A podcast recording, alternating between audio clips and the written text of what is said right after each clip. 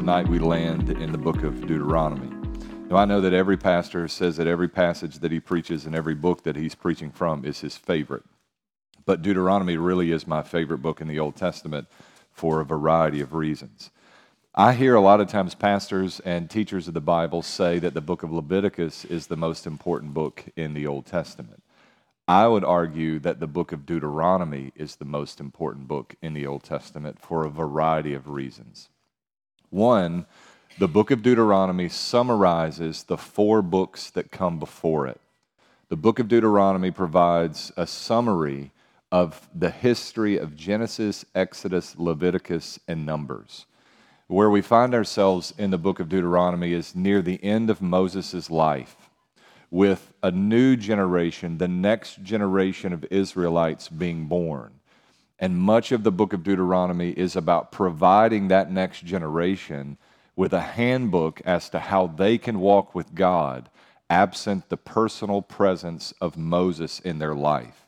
Moses has operated as this mediator between God and man, Moses and Aaron, functioning as the priest and prophet of God, have been very hands-on. They have been directly involved in the leadership of Israel. But there is a new generation arising within the nation of Israel, and Moses gives into their hands in the book of Deuteronomy a manual, a handbook on walking with God, and even for future generations, a manual for renewing the covenant that God made with the generation of Moses. The rest of the historical books of the Old Testament, with the lone exceptions of First and Second Chronicles, are really in many ways an expansion on what is being taught in the book of Deuteronomy. In other words, the theology, the ethics, the systems that are implemented in the book of Deuteronomy are unfolding in the books of Judges and First and Second Samuel and First and Second Kings. I'll show you in detail what I mean by that later, but the language of Deuteronomy is consistent throughout those historical books of the Old Testament. So history is being told, the history of Israel is being told in Deuteronomic terminology. The prophets who give us, the former prophets who give us the early history of Israel as a nation, are giving us a Deuteronomic perspective on the early history of Israel. Again, I'll speak more specifically to that later in our time together. And then when you come to the latter prophets in the Old Testament, the major and minor prophets, Isaiah, Jeremiah, even over to Malachi, and books like Amos and Hosea. What those books really represent are expositions of Deuteronomy. You think for a moment, when revival came under Josiah, the child king of Judah, it came when they rediscovered the law. But a closer look at the description of that revival that came was they found the book of Deuteronomy. The book of the law is the book of Deuteronomy. The rediscovery of the book of Deuteronomy is the source of revival in Israel in the time of, of Josiah. It is difficult to overstate the critical importance, the central role that the book of Deuteronomy plays in both the Old and the New Testament. It is among the most quoted books from the Old Testament in the New Testament. When New Testament authors seek to quote the Old Testament, they often go to the book of Deuteronomy. Isaiah is quoted more often, and the Psalms are quoted more, more often, but Deuteronomy is quoted frequently in the New Testament. It plays a central role, and for that reason and others, it is one of my favorites in the Old Testament. The book of Deuteronomy is largely a record of the speeches of Moses, delivered shortly before his death and east of the Jordan. So before the nation of Israel is going to cross over the Jordan under the leadership of Joshua, the protege of Moses, he gathers together the people of Israel to give them these instructions. It is the record of a covenant renewal ceremony on the plains of Moab, where Israel once affirmed its allegiance to God and its national commitment to keeping the law. This is a rededication service that Moses calls the people of Israel to, and the details of that rededication service are recorded for us in the book of Deuteronomy. In some sense, Deuteronomy is the last will and testament of Moses, preparing the people of Israel for two great events in her history. One, the death of Moses and the life without him that will inevitably follow, and two, for the conquest of the promised land. Remember, in times past, they've sent over the spies, and they came back with a report that said, we cannot take the land. Now they've wandered in the wilderness for the, these years for their unbelief. Moses is readying the people of Israel to enter in and to truly conquer the land that flows with milk and honey, the land that God had promised and provided for them. There are major sections in the book of Deuteronomy, like other books in the like other parts of the first five books of the Bible, that are given to the governance of Israel after Moses' death, how courts and systems are set up, what laws will be enforced, and what laws are to be in place, in place, and even the penalties for the violation of those laws, the priestly system and how the Levites are to function, and stipulations are given for the carrying out of life and the war that is to come, the war that is a part of the conquest that they'll be a part of. There's some really interesting history, some background on the book of Deuteronomy. It follows after a specific pattern. This won't likely ring your bell, but it's significant for students of the Bible, specifically in the field of biblical studies. There have always been efforts at folks coming along and, along and suggesting that books of the Bible were written far later than what they Uh, alleged to have been written. One, one of the earliest portions of the Bible to come under the attacks of higher criticism and liberal theologians was the books of Moses. The speculation was there's no way Moses wrote these books. They bear indications of a much later time. Surely someone has imposed their convictions and they have edited these texts. Although there may be uh, some bits that are ancient, they must be much later texts. What more recent scholarship has discovered is that they actually follow an ancient pattern, a pattern contemporary to the life and times of Moses. Archaeologists have discovered certain covenants and the structure of those covenants from among the Hittite people who lived in the patriarchal period, follow after the pattern that is established for us in the book of Deuteronomy, and that pattern is reflected in the outline that's included in the notes that are before you. As I mentioned a moment ago, the book is made up of three long speeches given by Moses to Israel on the plains of Moab, and each address begins with its location and setting. I want us to look briefly at each of these three speeches. The first of them comes in chapter one and verse five, east of the Jordan in the territory of Moab. This particular sermon or speech focuses on Israel's past. The first few chapters, in fact, the first four chapters of the book of Deuteronomy, what you have is a summary of those first four books of the Bible. Moses is telling the history of Israel. In Deuteronomy one and verse number one, the Bible says, "These are the words Moses spoke to all Israel across the Jordan in the wilderness in the Arabah opposite Suf between Paran and Tophel, Laban, Hazeroth, and Dai Zahab. It is an eleven-day journey from Horeb to Kadesh Barnea by way of Mount Seir. In the fortieth year, in the eleventh month, on the first of the month, Moses told the Israelites everything the Lord had commanded him to say to them. This was after he defeated Sihon, king of the Amorites, who lived in Heshbon, and Og, king of Bashan, who lived in Ashtaroth at Edrei, across the Jordan in the land of Moab, because Moses, or uh, in the land of Moab, Moses began to explain this law, saying." And he begins to recount, recount for them their history. If you look over to chapter four and verse nine, I've given you in your outline some passages that sort of encapsulate the substance of each of these three speeches.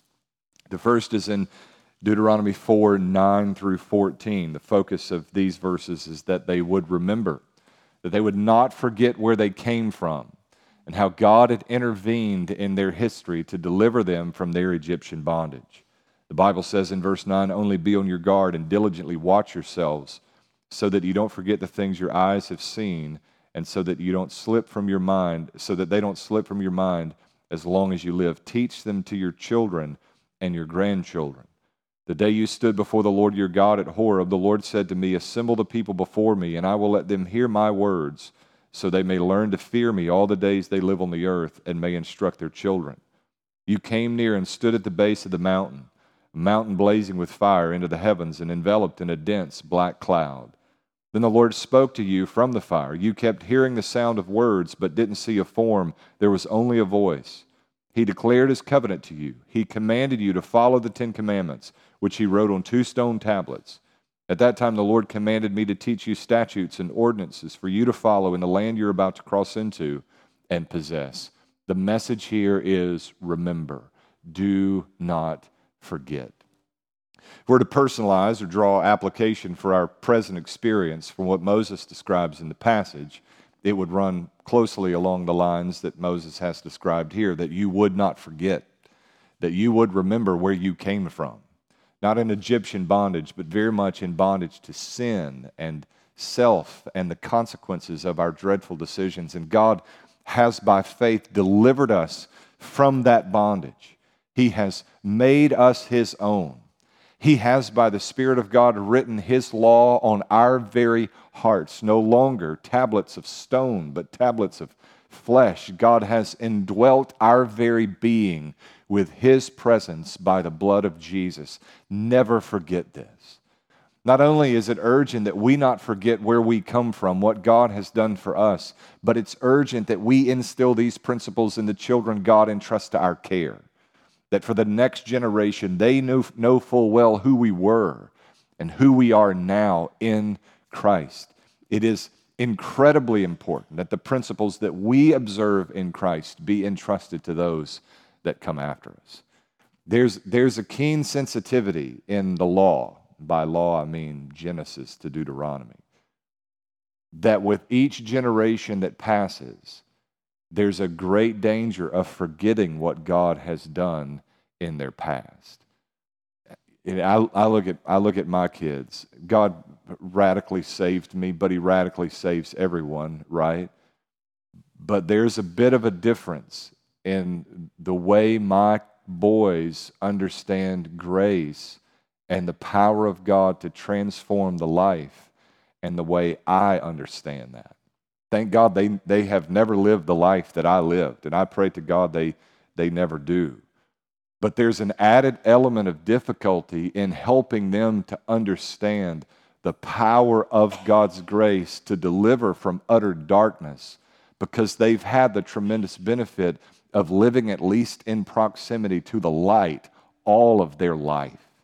With each generation that passes, there's an increasing level of difficulty at instilling remembrance and these principles of grace in the generations that come after.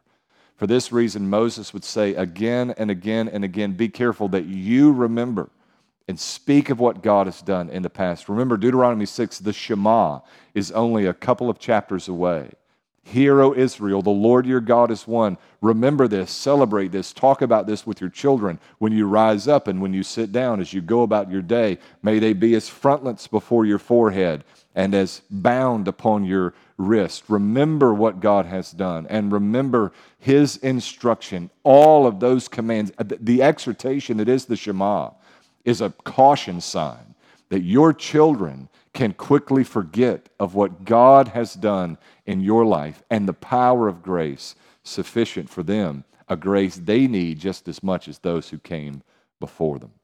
Later in chapter four in verse thirty-two, the focus turns from remembering to highlighting the great privilege that Israel enjoys as a nation, and I would add it's a privilege that we enjoy as well. Verse thirty-two, the Bible says, indeed, ask about the earlier days that preceded you, from the day God created man on the earth, from one end of the heavens to the other. Has anything like this great event ever happened? Or has anything like it been heard of? Has a people heard God's voice speaking from the fire as you have and lived? Or has a God attempted to go and take a nation as his own out of another nation by trials, signs, wonders, and war, by a strong hand, an outstretched arm, by great terrors, as the Lord your God did for you in Egypt before your eyes? You were shown these things so that you would know that the Lord is God, there is no other besides him. He let you hear his voice from heaven to instruct you. He showed his great fire on the earth, and you heard his words from the fire. Because he loved your fathers, he chose their descendants after them and brought you out of Egypt by his presence and great power, to drive out before you nations greater and stronger than you, and to bring you in and give you their land as an inheritance, as is now taking place. Today, recognize and keep in mind that the Lord is God in heaven above and on earth below. There is no other. Keep his statutes and commands, which I'm giving you today, so that you and your children after you may prosper, and so that you may live long in the land the Lord your God is giving you for all time. Moses says, in essence, God has spoken. He has given you his word. What other nation had experienced such a remarkable encounter with the God of heaven? Moses asked, what other God has vacated his heavenly abode and come to search out, to seek, and to save a people all his own, establishing a nation uniquely his, holy by virtue of his presence in their midst? Who else has heard the voice of God as speaking forth from the fire and lived to tell of it? And yet God had spoken in that way to the nation of Israel. And we've yet to have the experience of God speaking forth from the fire the way Israel does.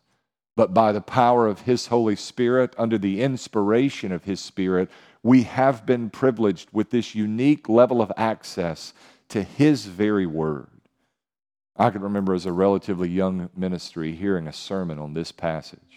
I believed in the inerrancy of the Bible. I loved the Bible. Even as an unbeliever, I had a reverence from the Bible, a reverence I'd learned from my grandmother. You didn't put the Bible on the floor, and you didn't treat a Bible poorly. You took care of a Bible if you had one. I didn't read it, but you took care of it. There was a certain degree of reverence that you had for the Scripture. And I, I can even remember some strange conversations with other lost friends about throwing open the Bible and finding a Bible verse that spoke to the situation that I had in mind when I opened the Bible. Now, that's not a good Bible reading plan, but sometimes God in his great mercy is considerate of our foolishness, our weakness, and our ignorance, and speaks in some mysterious way. Sometimes God is pleased to accommodate our ignorance. He did for me on numerous occasions before coming to faith. I came to faith with a reverence for the Bible. But I can just remember walking away from that sermon with a, just a, an amazement, a shock at the reality that God has spoken. We have his word, and yet we live. We're not cut down, killed in an instant at the reading of his word. This powerful, Spirit-inspired word preserved by his good providence, alive and sharper than any two-edged sword. We've been given this incredible access. Volumes and volumes, library after library of written works. But there is no book like the book of God, the words of God. The grass withers and its flower fades away, but the word of the Lord abides forever. This is what's been entrusted to our care. Walking away from that meeting with such a feeling of weight and an understanding of the gravity of treating the text of the Bible and the pulpit, the sacred desk, and the incredible responsibility that comes with that. And yet so many treat the Bible in such a cavalier manner. I don't, I just don't, I don't, I don't get it. If your passion for the reading of the Bible, if your earnestness to understand and to treasure the Scripture is waning, I would remind you tonight that God has spoken forth from the fire, and we have lived to tell about it. And that's an experience we ought not to discount. Moses reminds them of the preciousness of God's word, of what God has done in their past, delivering them from this bondage, but at the same time that he has provided for their future in the instruction of his word. The second sermon or speech that comes in the book of Deuteronomy begins in verse forty-four of the same chapter, chapter four. The text simply reads, "In the valley near Beth Peor, east of the Jordan." This is where Moses begins to focus on the future. If you look over to chapter seven, verses twelve through twenty-six, here's sort of a snapshot of the content of that second sermon. Moses recounts their history in chapters one through four in order to prepare them for what lies ahead, namely their invasion of the promised land and the supernatural conquering of the nations that currently inhabit that land. Now, they've been afraid in the past. So before they move forward, Moses would remind them of the powerful ways he has been at work or moved on their behalf, delivering them from their Egyptian bondage in the past. The basic message of this section of Deuteronomy is that they would not fear. Chapter seven, verse twelve, the Bible says, "If you listen to and are careful to keep these ordinances, the Lord your God will keep his covenant loyalty with you as he swore to your fathers. He will love you, bless you, and multiply you. He will bless your descendants and the produce of your land, your grain, new wine, and oil, the young of your herds, and the newborn of your flocks in the land he swore to your fathers that he would give you. You'll be blessed above all peoples. There'll be no infertile male or female among you or your livestock. The Lord will remove all sickness from you. He'll not put on you all the terrible diseases of Egypt that you know about, but he will inflict them on all who hate you. You must destroy all the peoples the Lord your God is delivering over to you, and not look on them with pity. Do not worship their gods, for they will be a snare to you. If you say to yourself, 'These nations are greater than I. How can I drive them out?' Don't be afraid of them. Be sure to remember what the Lord your God did to Pharaoh and all Egypt, the great trials that you saw, the signs and wonders, the strong hand and outstretched arm, by which the Lord your God brought you out. The Lord your God will do, do the same to all the peoples you fear. The Lord your God will also send the, the hornet against them until all the survivors and those hiding from you perish. Don't be terrified of them, for the Lord your God, a great and awesome God, is among you. The Lord your God will drive out these nations before you little by little. You'll not be able to destroy them all at once, otherwise the wild animals will become too numerous for you. The Lord your God will give them over to you and throw them into great confusion until they're destroyed. He'll hand their kings over to you, and you'll wipe out their names under heaven. No one will be able to stand against you. You'll annihilate them. You must burn up the carved images of their gods. Don't covet the silver and gold on the images and take it for yourself, or else you'll be ensnared by it, for it is abhorrent to the Lord your God. You mustn't bring any abhorrent thing into your house, or you'll be set apart for destruction like it. You are to be, you are to utterly detest and abhor it, because it is set apart for destruction." One of the things that you'll find skeptics pointing to in the Old Testament is referenced here is the treatment of these nations. God instructs Israel to annihilate the nations that inhabit the land of Canaan. The Hittites and the Jebusites and the Amorites and the Ammonites, they are to be driven out by the people of Israel. Most of the time, the skeptic reads these passages as though God is arbitrarily eradicating a nation uh, in order to plant Israel within that land. But I, I would remind you that we only have part of the story. We have a somewhat biographical account of the experiences of Israel, but it is not as though God was not actively at work in those neighboring nations. There's a verse that often comes to mind. We read a passage from the book of Jonah Sunday morning that was really a, an, an echo or allusion to Genesis fifteen sixteen, where, where God says that he's not yet going to bring judgment on the Ammonites, for they have not yet filled up their sin or completed their sin. In other words, God's long-suffering, his patience with those people had not reached its end. There was opportunity, there was occasion for their repentance. What's, what's interesting to me about the skeptic's look at the Old Testament and wagging the finger at God as though there's some uh, unnecessary or arbitrary genocide happening against these people is that no one seems to have issue with God using the nation of or the empire of Babylon as the sword of judgment against the people of Israel. This is merely the reversal of that experience. Israel is now the sword of judgment in God's hand against those nations inhabiting the land of Canaan. What's prescribed for them here is precisely the judgment, the experience that Israel would have at a later date in its history when they defy the Lord, give themselves to idolatry, and disobey the stipulations of the covenant, even the covenant accounted for here in the book of Deuteronomy. There is no people, there is no place that are free from judgment when it comes to sin against a holy God. We only get one side of the story here. But even as God brings the nation of Israel in in salvation, he's at work simultaneously exacting judgment and bringing justice against those nations who until now inhabited the promised land. Moses encourages them to remember how God had delivered them in times past. The, the greatest world power in the days of the Exodus was the Egyptian Empire. Now they're to go up against the Canaanites and the Jebusites and all those ites that you read about in the Old Testament. They're formidable enemies, in some cases quite strong. The Hittite Empire was a vast and strong, at least militarily, strong empire in the days of people of Israel under the leadership of Joshua. But they were small in comparison to the Egyptian Empire and its chariots and well-trained officers and all of the advancements in military technology enjoyed within the Egyptian Empire. Moses says, remember what God did. He'll do it again. And not only will he do it, but he'll do it in just the way that best suits your inhabiting the promised land in just the way he'd intended. It won't happen overnight. Moses said if all of these people were eradicated in a day, the wild animals would overwhelm the forests before the people of Israel could inhabit well, establish cities within the promised land. He'll do it bit by bit, incrementally, over time, through the steady faithfulness of his people.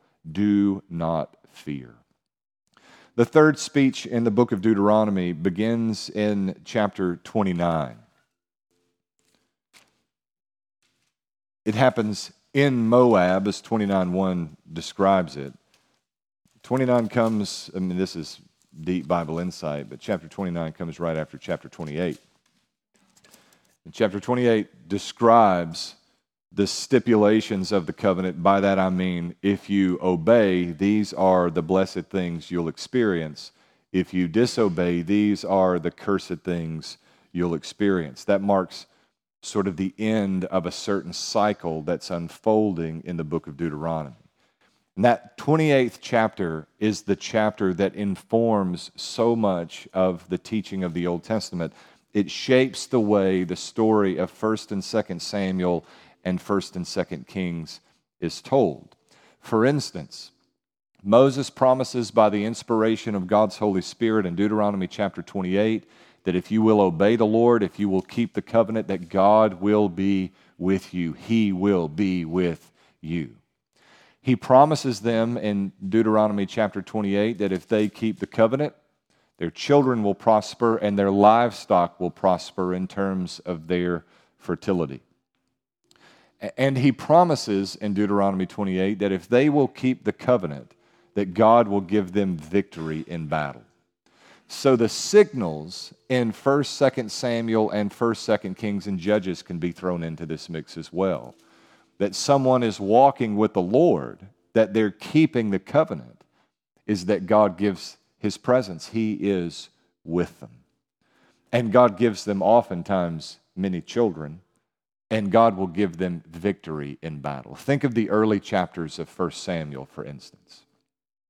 The Ark of the Covenant comes to be the symbol of God's presence in the midst of his people. When First Samuel opens, it opens with an explanation of the foolishness of Eli and the wickedness of his sons. This is the priestly line in the early chapters of First Samuel. The description is of a religious establishment that is given over altogether to immorality, that is far from God. The covenant is being violated by those in positions of leadership. And what happens in those initial chapters? The Philistines come and they steal the Ark of the Covenant and they carry it away. And the people of Israel grieve, understanding the implications of that great theft. The presence of God had left the people of Israel in their unfaithfulness to the covenant. Later, as David rises to power, with each scene or episode in David's life describing his movement as king of Israel, and uh, first king of Judah, and then king of Israel, and ultimately king of a united nation. is a list of the sons that are born to David in each of the locations he reigns from. He reigns from Hebron, and there's a list of his children, an indication of David's faithfulness in this episode of his life. And he rules from Jerusalem, and the list of children born to David is given there for us, an indication of God's favor and blessing on the life of David. And then there's the Bathsheba incident. And what happens as a consequence of David's covenant unfaithfulness with Bathsheba? They lose a child. And not only does Deuteronomy shape the, the positive statements of first, second Kings, first, second Samuel, Joshua, the history of the Old Testament, the reversal of the covenant unfolds when the people of God wander away. When they're faithful, God is with them, and he blesses them in incredible ways. One of the signposts of his blessing is the bearing of children and the fruitfulness of their flocks, their success in battle. Think even of the book of Joshua, shaped by Deuteronomic theology, the teachings of the book of Deuteronomy. The people of Israel are faithful to the covenant, and God is with them, giving them great victory. The walls of Jericho come tumbling down. But with the covenant unfaithfulness of Achan, taking from the accursed things of the city of Jericho, bearing them within the depth of his tent, the very thing in Deuteronomy seven God says you must not do, they're sent scurrying, and lives are lost at Ai for their covenant unfaithfulness. The stipulations of the covenant are given in Deuteronomy chapter twenty-eight, a reminder that your faithfulness or unfaithfulness comes with consequences. Now, there are other books in the Old Testament that are shaped in significant ways by the book of Deuteronomy. I have just said to you that the book of Deuteronomy teaches, and this is true on some level, well, that's just true. If you will obey the covenant, you will be blessed. If you disobey the covenant, you will be cursed. The book of Job finds its place in the Old Testament in order to make a helpful qualifying note that just because you are blessed does not mean that you've been faithful. Nor does it mean that just because you are cursed, you have been unfaithful. It's true in one direction, but it's not true read backwards. If you obey, you will be blessed. If you disobey, you will be cursed. But that does not mean that all who are blessed have been obedient, nor does it mean that all who are cursed have disobeyed. And Job stands as this volume in the Old Testament to remind us, to help us to make this careful qualification that we understand the doctrines of the book of Deuteronomy in the right direction, not upside down. That, that, that may seem subtle. There may be some play on words in the way that's stated, but it's the difference between a healthy biblical theology and the perversion that is the prosperity gospel so popular in our day and age. Blessedness does not always mean faithfulness. Cursedness does not always mean unfaithfulness. But you can rest assured that there are always blessings that attend our faithful obedience to the command of God. In the same way, you can rest assured that there are always cursed outcomes when we deviate from the path or the plan that God has established for us.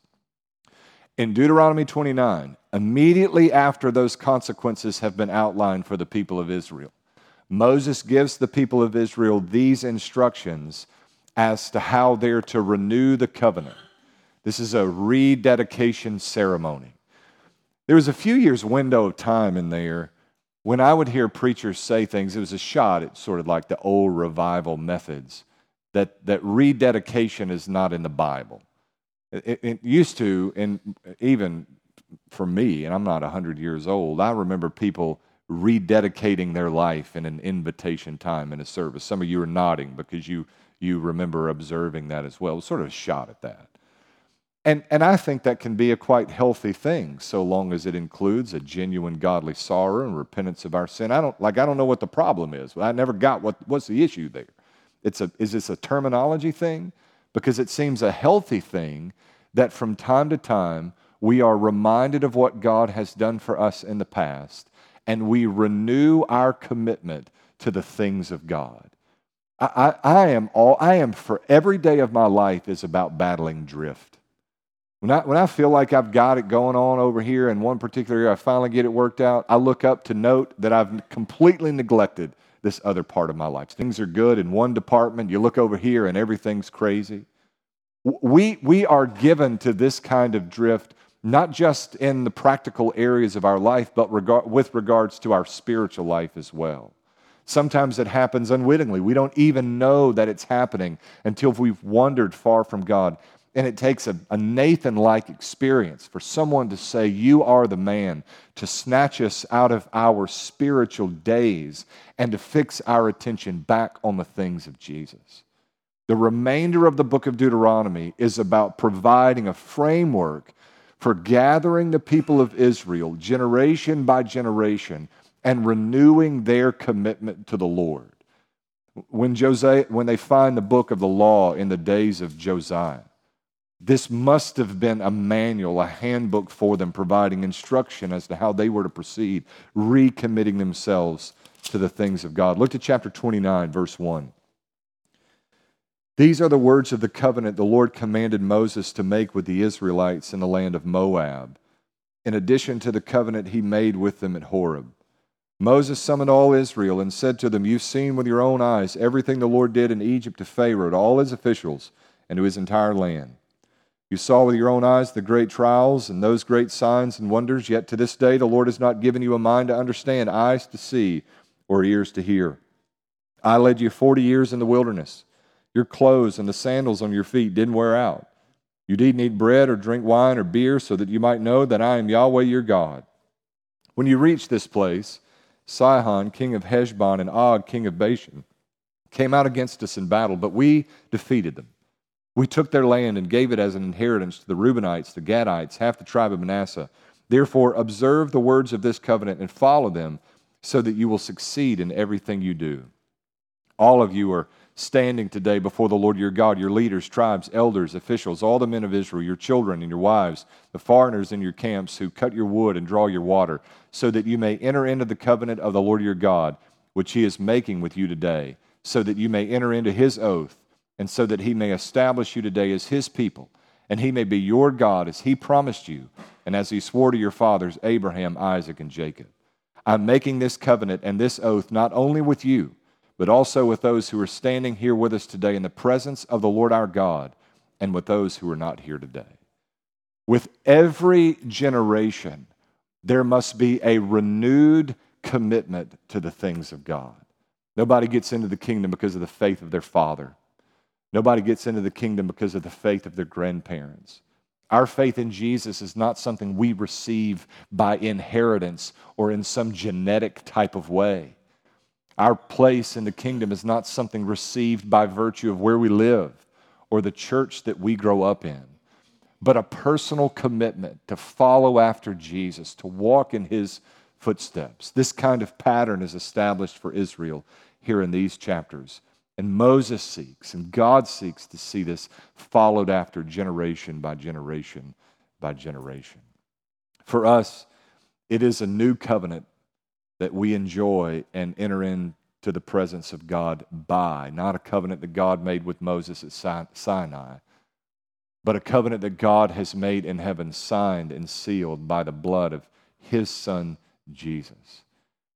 It is something of a strange twist of, well, it's just strange that a book given to historical record would be such a powerful reminder of the need to evangelize our children and our grandchildren and those who come after us, to, to make it the passion of our heart to see that the next generation and the next generation and the next commit themselves to the things of God for all of their days.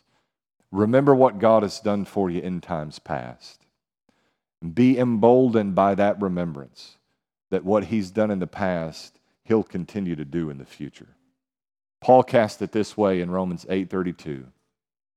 How will he who did not spare his own son for us not lavish us with all things in his son, Jesus Christ? Let's go to him in prayer. Fa- Father, thank you for the chance to spend these moments tonight together in the study of your word. We're reminded tonight, God, of what you did in Israel's history. And I pray that we've been reminded of what you've done in the history of our own lives personally. God, help us to walk with you. Help us, Lord, that our children would likewise walk with you. Help us to remember and instill the principles of the faith in those that come after us. God, I pray that you would do this beyond our ability, beyond our meager contributions, that you would guard the next generation from our errors, that you would guard our children from our shortcomings. Help them not to see the glaring discrepancies in who we often say we are and the shortcomings in our life, but to see your hand at work sovereignly. In spite of who we are and what we've done, you have saved and are at work to sanctify. God, I, I pray that you would help us to hide the principles of these, uh, this word, these texts away in our heart, that in the days ahead we might be emboldened and likewise not sin against you. We ask it in Jesus' name.